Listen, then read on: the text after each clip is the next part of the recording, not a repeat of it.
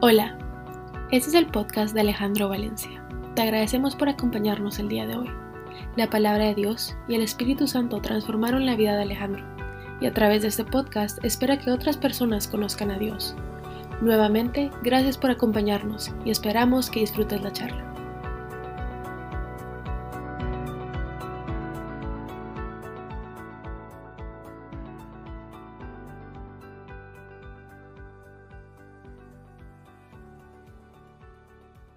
Eh, nuevamente, el Señor me permite dirigirme a ustedes, hermano Alejandro.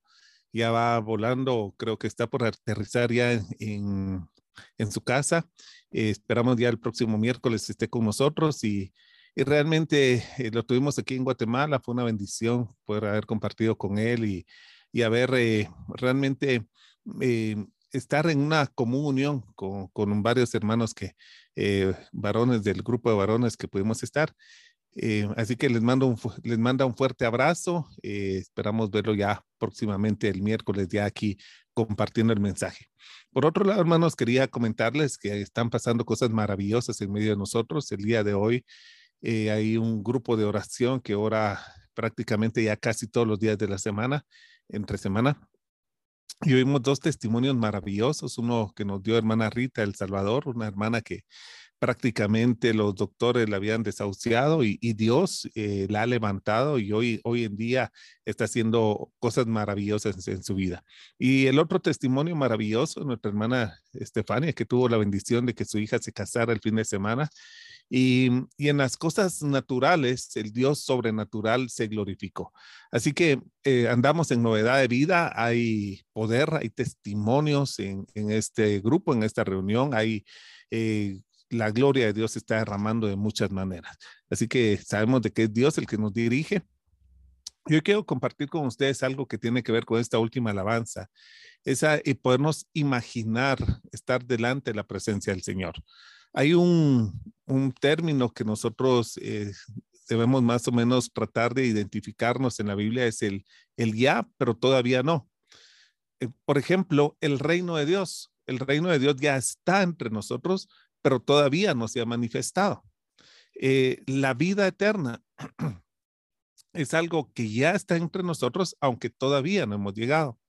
Ese ya, pero todavía no, nos da a nosotros un entendimiento que solamente puede ser a través de nuestro Señor Jesucristo en el eterno presente de Dios.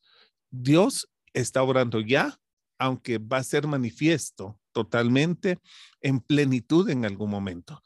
Y, un día podemos imaginar estar delante del Señor y un día podemos imaginar eh, gozarnos de esto y realmente yo creo que nuestra imaginación todavía podía quedar corta con lo que realmente va a suceder. Sin embargo, esto no significa que ya podamos gozar de un presente. Y tal es la vida eterna. Yo quiero compartir con ustedes hoy en Juan, el apóstol Juan, en el capítulo 3, versículo 36, dice, de esta manera. El que cree en el Hijo tiene vida eterna, pero el que se rehúsa a creer en el Hijo no verá la vida, sino que la ira de Dios está sobre él. Ahora, repasemos este versículo. Dice, el que cree en el Hijo no va a tener.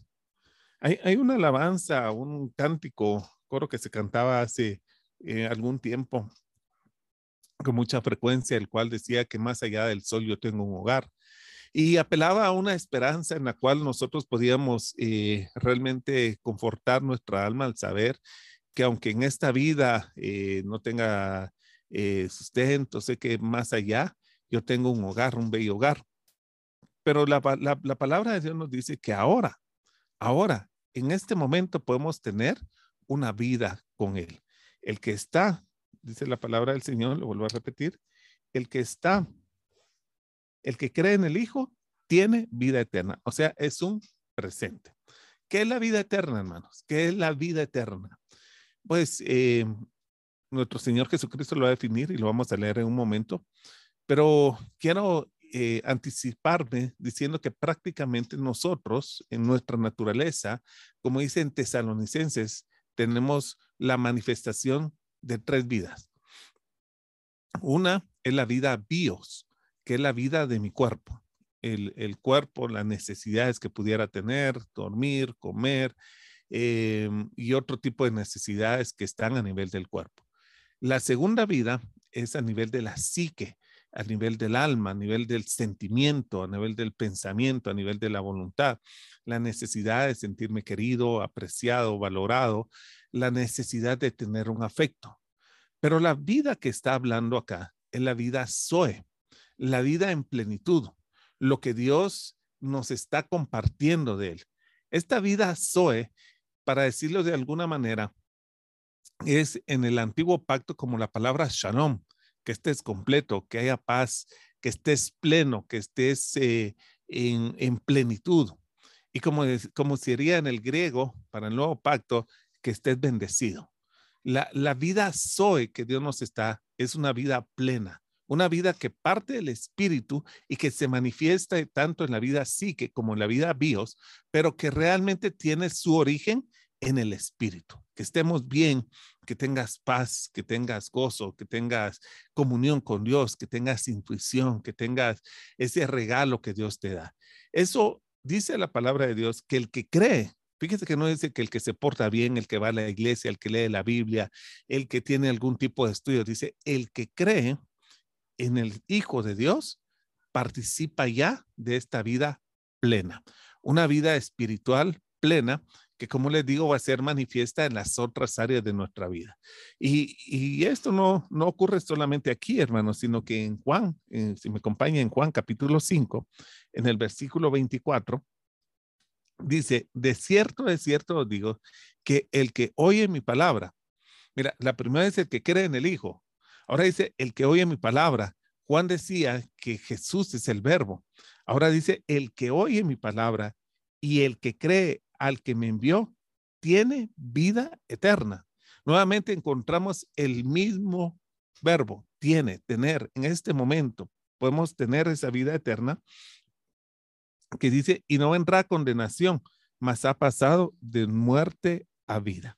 Entonces, qué maravilloso es saber que nosotros ya en este tiempo, cuando hemos creído en Jesús, eh, más que tener una membresía de alguna iglesia, más que haber sacado un curso teológico, más que haber participado en alguna forma de liderazgo o de diaconía o cualquier otro tipo de cosas, por creer en Dios, por creer en su palabra, por creer en que envió, estamos participando ya de una vida eterna. Esta vida eterna es una manifestación del Espíritu en el, en el área completa de nuestra vida podemos estar eh, una esperanza. Por ejemplo, cuando uno tiene una esperanza, vamos a suponer que em, una esperanza em, a nivel del mundo. Esperamos que nos vaya bien, esperamos que el negocio se haga en diciembre, esperamos que haya un buen clima, por ejemplo. Todas estas esperanzas se utiliza la palabra porque hay, hay factores que no dependen de nosotros. O sea, no podemos determinar que haya un buen día o que no lo haya. No podemos determinar que se venda todo lo en el negocio, no lo haya. no podemos determinar que las cosas pasen, dependen de diferentes factores. Por eso es que el, el mundo utiliza la palabra esperanza. Pero la esperanza que Dios nos da es una esperanza que depende de Él. Por eso es que la Biblia dice que la esperanza que nosotros tenemos es una esperanza segura, es como un ancla firme, porque no va a depender de, diferentes em, eh, determinantes que puedan eh, ver si se da o no. Es seguro porque Dios está detrás de nuestra esperanza. Entonces, nuestra vida espiritual, cuya esperanza está en Cristo Jesús, es una esperanza segura, es como un ancla firme que cada uno de nosotros tenemos. Hermanos, esto, esto de vivir en la vida soy Dios es una vida que se llena por entendimiento, por, por comprensión espiritual, pero también por el regalo de Dios en nuestra vida. Ahora, Juan sigue diciendo en Juan capítulo 6, versículo 47, no podemos sacar una doctrina de un solo versículo. Por eso es tan importante que veamos que el apóstol Juan está bien, está siendo constante en lo que está diciendo en que la vida eterna es un ahora. En Juan capítulo 6, versículo 47 dice así, de cierto, de cierto os digo, de cierto, de cierto os digo, el que cree en mí tiene vida eterna.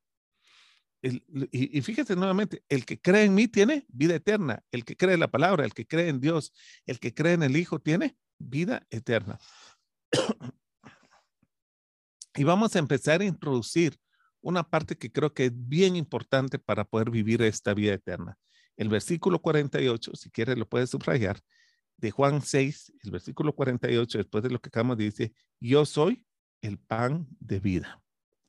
Ahora, ¿qué tiene que ver la vida eterna con, Jesús, el pan de vida? ¿Qué tiene que ver nuestra participación en la plenitud de lo que Dios nos da en, Jesús como el, como el Hijo de Dios que ha mandado para que nosotros podamos participar de esa vida eterna? Previo a esto, yo quiero que leamos en Juan 17.3 la definición de lo que es vida eterna. Porque la vida eterna, hermanos, Jesús la define, perdón, como, como otras, no muchas cosas que se definen en, en la Biblia. Tal es el amor. El amor es. La vida eterna también tiene una definición dada por nuestro Señor Jesucristo y está en Juan capítulo 17, versículo 3. Yo no sé si has tratado antes de leerlo, definir qué es la vida eterna. Para ti, ¿qué es la vida eterna? Si has meditado en esto, ¿cómo podrías decirlo? Y, y luego compara con lo que Dios nos está hablando aquí en su palabra. Y son palabras de Jesús en Juan 17.3, en lo que es conocido por la oración intercesora de nuestro Señor Jesucristo. Dice, y esta es la vida eterna. Que te conozcan a ti, el único Dios verdadero, y a Jesucristo, a quien has enviado. Esa es la palabra. Y esta es la vida eterna. Hermano, el conocer a Dios acá no está hablando de academia, no está hablando de teología, no está hablando de cursos, no está hablando de aprendizaje humano. Es conocer, es la relación que nosotros podemos tener. De alguna forma yo lo interpreto así. Cuando uno está con, sus niños, por ejemplo, sus hijos, hay ciertas cosas que, tal vez eh, decían de ellos. Em, mire, fíjese que su hijo eh, hizo tal cosa. Usted como padre decía, mi hijo sí fue capaz de hacer eso o mi hijo sí no fue capaz de hacer eso. lo que nosotros apelábamos es, yo lo conozco. Yo conozco cómo es él. hay ciertas cosas que él es capaz de hacer, pero hay ciertas cosas que no, no fue. Entonces usted no necesitaba que una persona de afuera, externa, le dijera algo que hubiera hecho, porque usted conocía los alcances de, de su hijo por la relación que tenía. Ese conocer es precisamente la relación que nosotros tenemos con Dios. Nosotros tenemos un conocimiento con Dios. Podemos conocer a Dios a través de la experiencia, a través del entendimiento, a través del amor, a través de las diferentes situaciones que hemos visto. Cuando nosotros tenemos esa relación con Dios, cuando nosotros tenemos ese entendimiento de quién es Dios, no del Dios que yo quiero que sea, porque resulta ser que hoy en día yo puedo tallarme un Dios a, mi tamaño, a mi estatura, a lo que yo quiera. Hay, hay personas que dicen, por ejemplo, yo no creo que Dios quiera que esté pasando esto. ¿Cómo saberlo, hermano? Si eh, Dios es soberano y Dios, eh, algo podemos saber que es bueno y que todo lo que Él hace es, es de bien. Pero verdaderamente, hermano, no podemos definir qué Dios puede hacer o qué Dios no puede hacer. Ahora, el entender, conocer a Dios es la vida eterna. No es un conocimiento teórico, no es un conocimiento de academia, no es un conocimiento teológico, no es un conocimiento de un aprendizaje, es la relación con Dios. Esa relación con Dios, de saber, hermano, de Dios, por ejemplo, la pandemia, ¿por qué la permitió? Porque Dios, Dios hubiera podido cortar el virus. Él, él tiene poder para verlo, pero permitió permitió un propósito bueno, santo, a pesar de lo doloroso que pudo ser para muchas familias, el haber eh, perdido tal vez a seres queridos o, el haber sufrido en, diferentes áreas, lo que eso trajo. Pero conocer a Dios es, es maravilloso porque nosotros podemos verdaderamente entender de Él que aún las cosas que no tienen propósito para nosotros, hay un propósito eterno en Él. Ahora, Jesús dice, Esta es la vida eterna, que te conozcan a ti. Conocer a Dios entonces es la participación de la vida eterna que nosotros tenemos. Ahora, vamos a ir a 2 Corintios capítulo 4, versículo 17 para seguir avanzando en esta noche. 2 Corintios capítulo 4, versículo 17.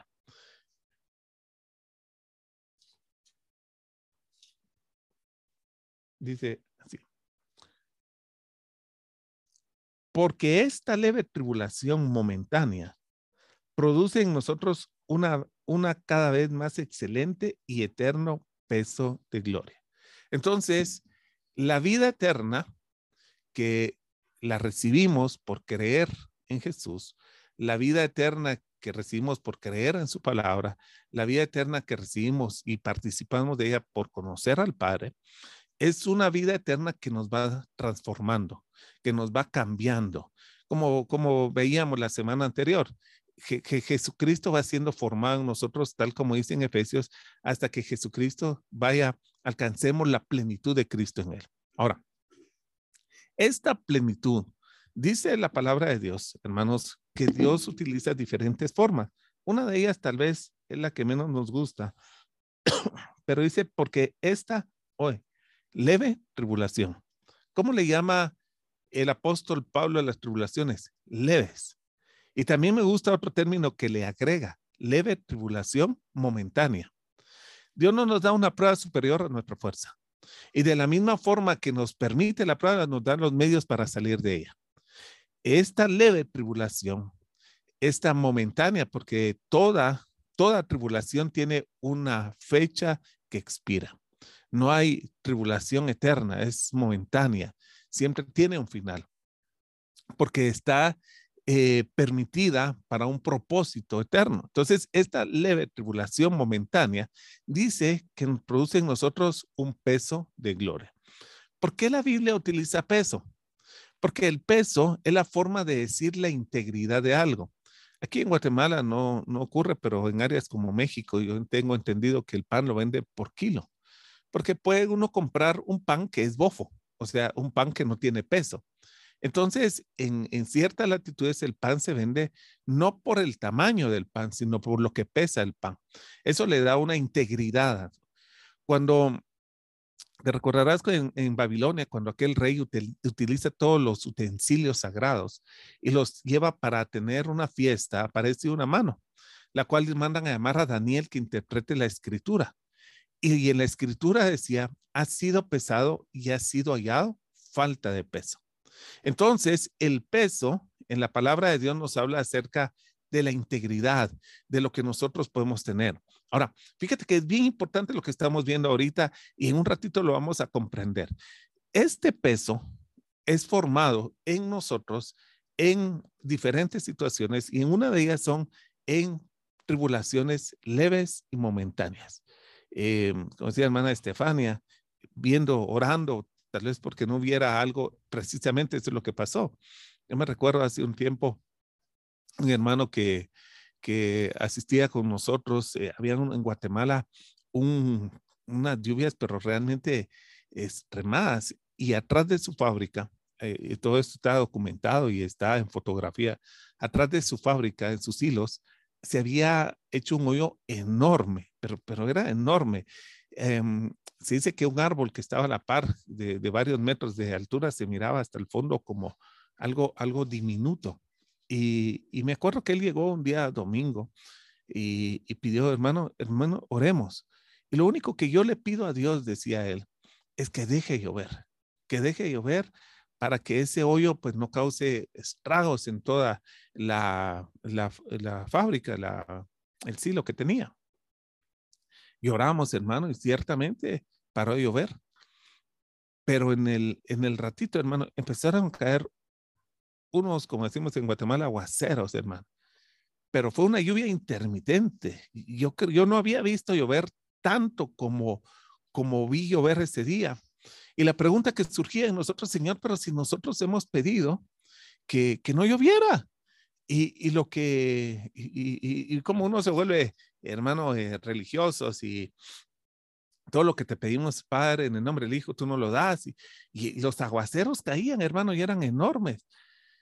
De repente baja un alud por el río Platanitos que tiene una, una vuelta, pero el, el alud era tan grande que no pudo dar la, el cauce natural del río, dar la vuelta, y llega precisamente en el agujero que se había formado atrás de, de los hilos del hermano.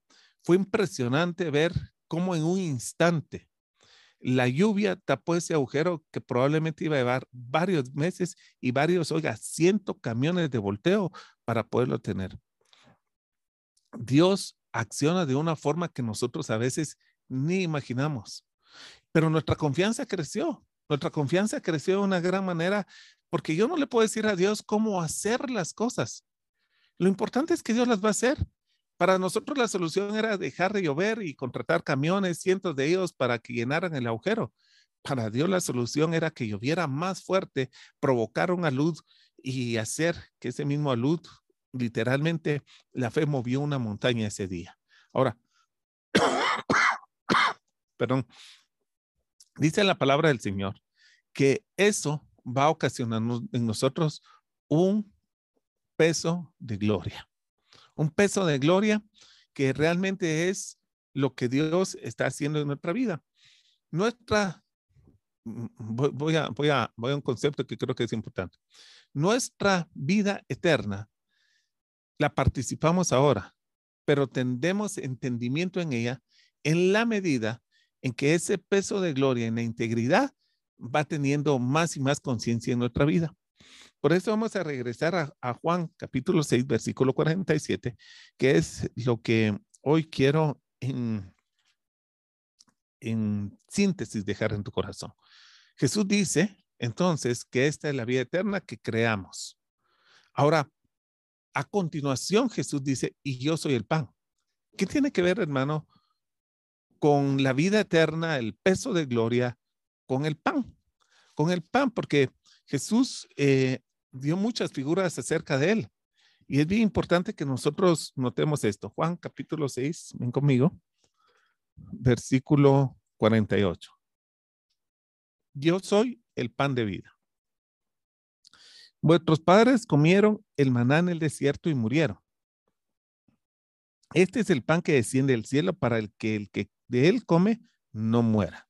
Ahora, Jesús dice la vida, la disfrutamos, la plenitud, la vida Zoe, y hemos de participar de una comida. ¿Cuál es esa comida? El pan que es Cristo Jesús. Ahora, esto es bien importante, hermano, que nosotros eh, veamos, porque hay mucho concepto equivocado en la religión que se ha dado por esto. Jesús está hablando de una figura y, el pan de vida no es solamente la única figura que él dijo. Por ejemplo, él dijo, yo soy la luz del mundo. Él dijo, yo soy el buen pastor, yo soy la puerta, yo soy el camino. O sea, Jesús habló en muchas figuras con relación a él, pero no, no necesariamente las figuras tenía que ser algo material con relación a la figura que daba. Es decir, no porque Jesús dice que Él es el pan de vida, nosotros necesitamos algo material como un pan para alimentarnos de Él. Porque si no, si, pues, fuera de esta manera, entonces necesitaríamos un foco para tener eh, la luz del mundo o necesitaríamos una, una puerta con bisagras para entender la puerta, o necesitaríamos una profesión de pastor para comprender a Dios. Es decir, Jesús habla de él en esta figura para que nosotros podamos comprender lo que Él nos quiere dar. La vida eterna se disfruta en el entendimiento de conocer a Dios. ¿Y cómo conocemos a Dios? Y ahora viene la parte de la que Él nos quiere revelar. ¿Cómo conocemos a Dios? Comiendo de ese pan. No comiendo un pan material, ni bebiendo una, una eh, sangre material. De hecho, esto estaba prohibido en el, en el Levítico y, el apóstol Pedro, cuando es visitado, que se recuerda que bajan, dice, yo no he comido nada impuro. Y había participado de, de la cena del Señor y había participado de la resurrección. Y él dice, yo no, yo no he comido. Es decir, pero nunca tomó sangre humana de ninguna forma. Jesús estaba hablando entonces de una figura, de una figura de lo que significa el pan. Ahora, para darme a entender con relación a esto, porque es bien, bien importante que lo, que lo veamos, es qué es comer el pan de vida. Y ustedes tal vez han escuchado que la gente dice, es que tiene hambre de poder, o esta persona tiene hambre de justicia, o, o, tiene codicia, tiene una gran codicia. Eh, entendemos lo que, lo que es a veces ser alimentado por cuotas de poder, porque necesita alimentar su alma. O, o, entendemos lo que es a veces ser alimentado por cuotas de avaricia, porque considera que nunca es suficiente lo que tiene y necesita que su alma se llene. Pues la Biblia dice, hermanos, que Jesús es el pan y nosotros nos podemos alimentar de él. ¿Cómo nos alimentamos de él? ¿Cómo nos alimentamos de él? La figura que Dios está utilizando es todo lo que da sustento, alimento y formación a mi vida, me lleva del sustento de Cristo Jesús. Es decir, yo leo mi alimento de Dios cuando no leo únicamente su palabra, sino cuando la comprendo y participo en ella. Yo me sustento de Jesús cuando mi esperanza y mi confianza está en Él. Yo me alimento de Jesús cuando después de un día he hecho la obra que Él me encomendó ese día y mi vida está sustentada, está plena, está satisfecha en Él. Mi sustento es Jesús, es decirnos, hermanos, a nosotros es comer de Él, beber de Él, es que Él sea el sustento, la alegría para nosotros, el gozo para nosotros, la satisfacción, el, la plenitud.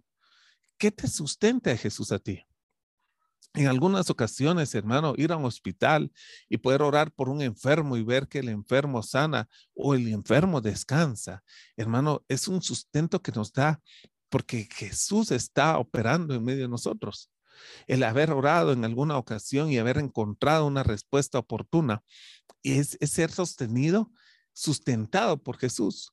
Entonces, cuando la palabra de Dios nos dice que seamos sustentados por Él, cuando comamos el pan, es que nuestra alma desee ese sustento divino que es el pan de Dios, que nos da un peso, una integridad y nos forma cada uno de nosotros. Ahora, esto es bien importante porque es el camino que Dios quiere para que su iglesia avance. Vamos a ver en este momento que primero Dios dijo que participamos de esta vida eterna, como en el sustento de lo que Dios nos está dando, porque el tener vida eterna es conocer al Padre. Ahora, Jesús va a vivir uno de los de las épocas, creo yo, un poco más difícil, si no la más difícil de las más difíciles que hay, porque dice la palabra de Dios que en el versículo, voy a leer 48, 49 y 50. Yo soy el pan de vida. Vuestros padres comieron el maná en el desierto y murieron. Este es el pan que desciende del cielo, desciende del cielo para que del que él coma no muera. Yo soy el pan vivo que descendió del cielo. Si alguno comiera de este pan, vivirá para siempre. Y el pan que yo daré es mi carne, la cual yo daré por la vida del mundo. Entonces, la participación del pan, de la sangre de Jesús en nuestra vida para sustentarnos, para formarnos, para vivir con Él, nos lleva a, entender la participación de la vida eterna. Y esto, hermano, es el camino, porque dice en el versículo 52, entonces los judíos contendían entre sí diciendo, ¿cómo puede este darnos de comer su carne? Jesús le dijo, de cierto, de cierto, digo, si no coméis la carne del Hijo del Hombre y bebéis su sangre, no tenéis vida en vosotros, no tenéis vida en vosotros. Esta parte fue la que al principio la iglesia primitiva no era muy bien conocida. Los historiadores dicen que la iglesia primitiva surge en las cocinas de Roma, es decir, con la, con la gente de a pie, con la gente que hacía las labores diarias entonces la gente escuchaba de que había un hombre que habían sacrificado, que había muerto, que había eh, sido el sacrificio y que comían su cuerpo y que comían su sangre. A, la cultura romana de aquel tiempo, hermanos, ustedes se pueden imaginar esto, aunque ellos eran bastante eh, abiertos en lo que tenía que ver con, con ídolos y todo tipo de sacrificios y cultos, pues esto les parecía un poco raro que alguien estuviera muriendo y que participaran del cuerpo y la sangre. Claro, era lo que se oía y lo que se escuchaba, pero cuando la gente llegaba a entender que se estaba refiriendo a Cristo y comer su cuerpo y comer su sangre era tener participación en Él, participación en el cuerpo, de que mi alma desee estar formada por Él. El anhelo que decía hoy, nuestros hermanos aquí en el grupo que tuvimos anteriormente, eh, el, deseo de Dios de, de ese nuevo amor, el, el, deseo de ser sustentado por Él, de ser sustentado por escuchar su palabra, por estar con hermanos, de hacer la obra que Dios nos llama. Ese deseo de esta iglesia permitía que Jesús cada vez fuera siendo formado más en ellos, con ese peso de que en algún momento tenían que, hermanos, participar de, de un martirio y que el peso de lo que Jesús había dado era ir al martirio convencidos, plenos, eh, aún con gozo, porque sabían que ese martirio era un sufrimiento leve y pasajero que iba a traer más recompensa. Así la iglesia primitiva creció, creció, hermano, en esa consolidación, no de una vida emocional con Dios, sino de una vida que se tenía relacional con Él en la participación de la vida eterna. Ahora, muy de principio, esta enseñanza costó, porque venga conmigo en, el, en Juan capítulo 6, costó que algunas de las personas que andaban con Jesús, dice la palabra de Dios, desde entonces muchos de sus discípulos los volvieron atrás y ya no andaban con él. Les pareció una, una enseñanza muy difícil de comprender. Y, y, y hermanos, y voy a concluir, pero creo que esto es bien importante, lo que vamos a ver. ¿Qué pasaría hoy en día si una iglesia, bueno, Jesús tenía una iglesia de 12 discípulos, más algunas mujeres, más 72. ¿Qué pasaría hoy en día si Jesús viene con una enseñanza fuerte que Jesús debe ser formado en ti, que Jesús debemos de participar de ese pan, que no es un alimento físico de ningún índole, de ningún tipo, sino es que nuestra alma se anhele de Dios, que se sustente en Dios, que sea formado en Dios en los diferentes aspectos. Y la gente se empieza a ir, empieza a abandonar, porque aquí dice en el versículo 66 que la gente se empezó a abandonar. Si a ti te tocara dirigir una congregación, o mejor voy a pensar a mí que me toca dirigir una congregación, ¿qué hago si de la congregación de 84, un poquito más, 100 miembros, se va más de la mitad? Probablemente a mí se me ocurriría, hermano, eh, no sé, poner una alabanza un poquito eh, más emotiva, eh, cambiar un poco la enseñanza para que la gente no, pues no, no esté abandonando la iglesia, eh, ver si los visito más, si les hago una cena del amigo, si hacemos eh, un evento que, que podamos tener. O sea, ¿qué hacemos? ¿Qué hacemos, hermanos, cuando hay una congregación que se está disipando? Y Jesús, hermano, toma una decisión que a mí, al día de hoy, me compromete. Se voltea y le dice a sus discípulos, Dijo Jesús entonces a los doce, ¿queréis acaso irlos también vosotros? Y ella le dice, bueno, si esto que yo te estoy enseñando de comer de Jesús, de participar de Jesús, de que tu alma no se llene con las cosas de este mundo, con las delicias de este mundo, con la, la gloria de este mundo, con la corriente de este mundo, sino que tu alma se forme con el deseo de ser sustentado por nuestro Señor Jesucristo en todas las áreas.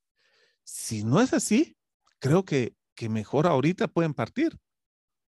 Ahora, ¿por qué Jesús hace esa pregunta tan fuerte?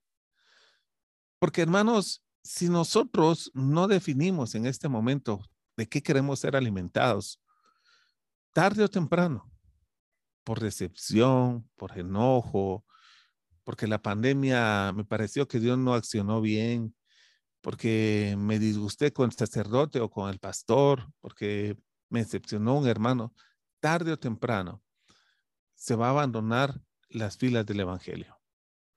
Jesús quería que aquellos que estuvieran con él estuvieran plenos, seguros de que la única forma de seguir avanzando es ser alimentado por Jesús en todas las áreas de nuestra alma. Ser alimentado por su deseo. Entonces le dice, si algún día se van a ir, es mejor que lo hagan ahora.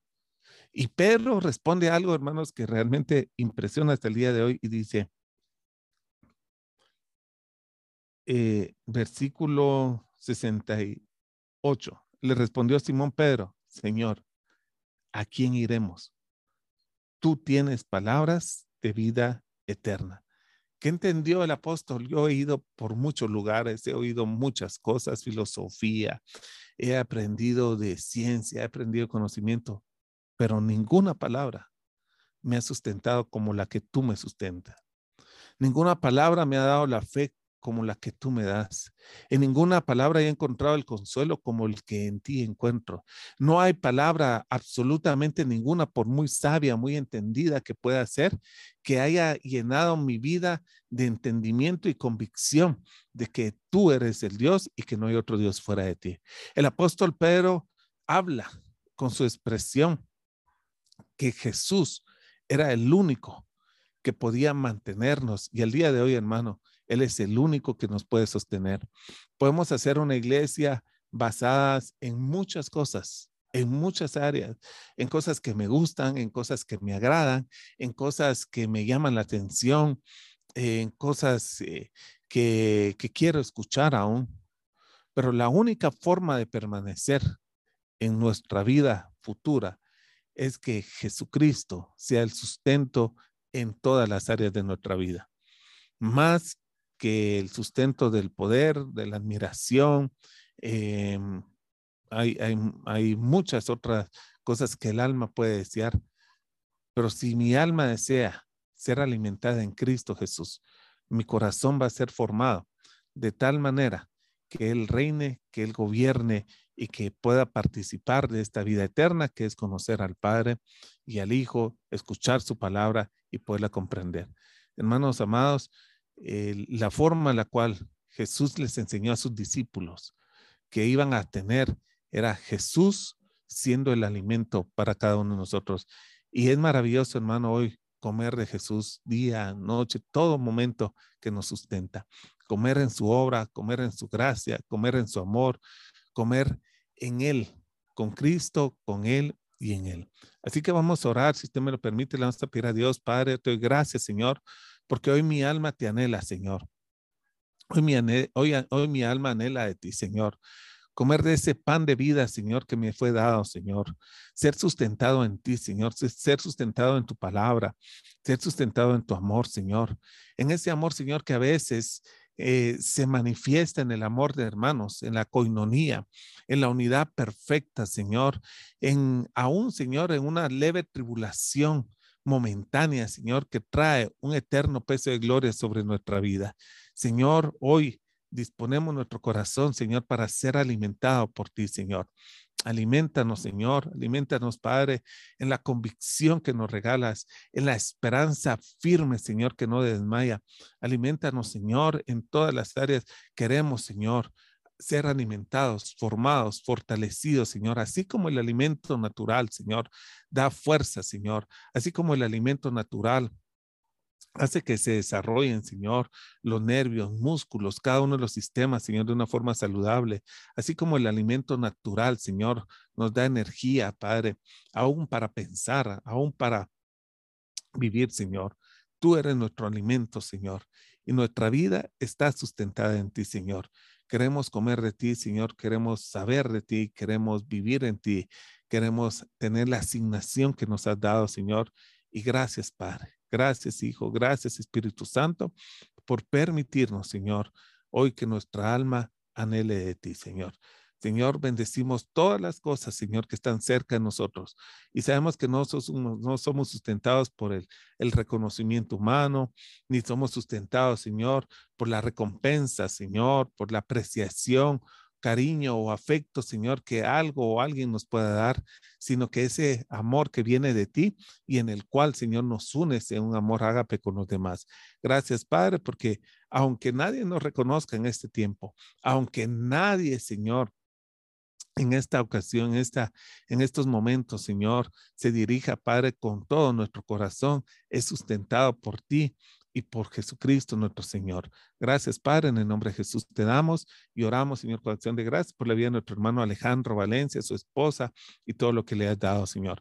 Que podamos tener y disfrutar ya, Señor, de esas enseñanzas que tú le das, Señor, el corazón. Y gracias, Padre, por habernos unidos hoy en el nombre de Jesús. Amén. Amén. Hermano Juan Carlos, ¿me permite compartir otro testimonio que lo he escuchado hoy del grupo que estamos orando justamente los miércoles? hemos estado orando por Nélida Antonia Zanelli, que es la mamá de Liliana, una señora que vive en, Argentina. Nélida tuvo que ser, em, estaba viviendo en una residencia para ancianos porque ella vivía sola y ahí le estaban dando eh, medicamentos, etcétera pero ella no quería estar ahí. Entonces estábamos orando por su corazón, eh, que no se viera afectada, pero ahora nos compartía Liliana que de forma milagrosa este, llegó a ella es una señora con experiencia en cuidar eh, ancianos y Nélida se ha ido a vivir a su casa nuevamente con ese ángel que el Dios le ha mandado para que la cuide, para que le, le administre los medicamentos. Entonces Nélida ya está nuevamente en su casa y estamos dándole gracias a Dios porque hemos estado orando muchos meses por, por ella y sabiendo eh, eh, cómo se sentiría ella si no quería estar ahí y porque no podía estar sola en su casa. Así es que Dios le mandó una compañía para que la cuide y pueda estar ella en su casa.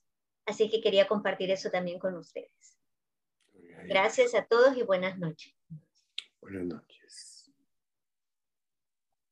Buenas noches. Buenas noches.